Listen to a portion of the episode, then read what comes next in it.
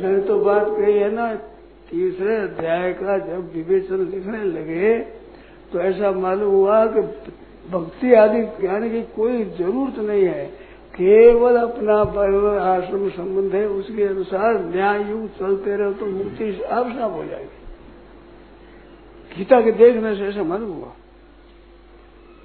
भगवान की प्राप्ति के लिए भजन जप ध्यान आदि की जरूरत नहीं है, जहाँ जो है जिस वर्ण में है जिस आश्रम में है उसी जगह वो ठीक तरह से काम करे, कल्याण हो जाएगा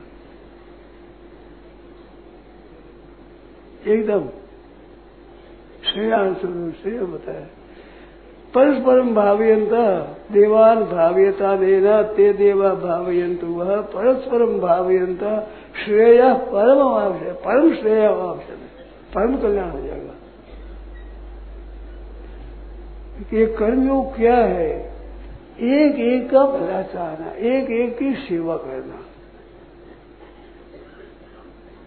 अपनी शक्ति के अनुसार, अपने अपने समय के अनुसार, अपनी समझ के अनुसार, अपनी सामग्री के अनुसार सबको सुख पहुंचाना, नियत के सबकी सेवा बने। ऐसे हरेक भाई हरेक बहन अगर ये करेंगे भी सबकी सेवा बढ़ जाए, सबको आराम पहुंचे, सबका आदर हो जाएगा, सबका सम्मान हो, ऐसा भाव हो जाए तो कल्याण सुधर हो जाएगा।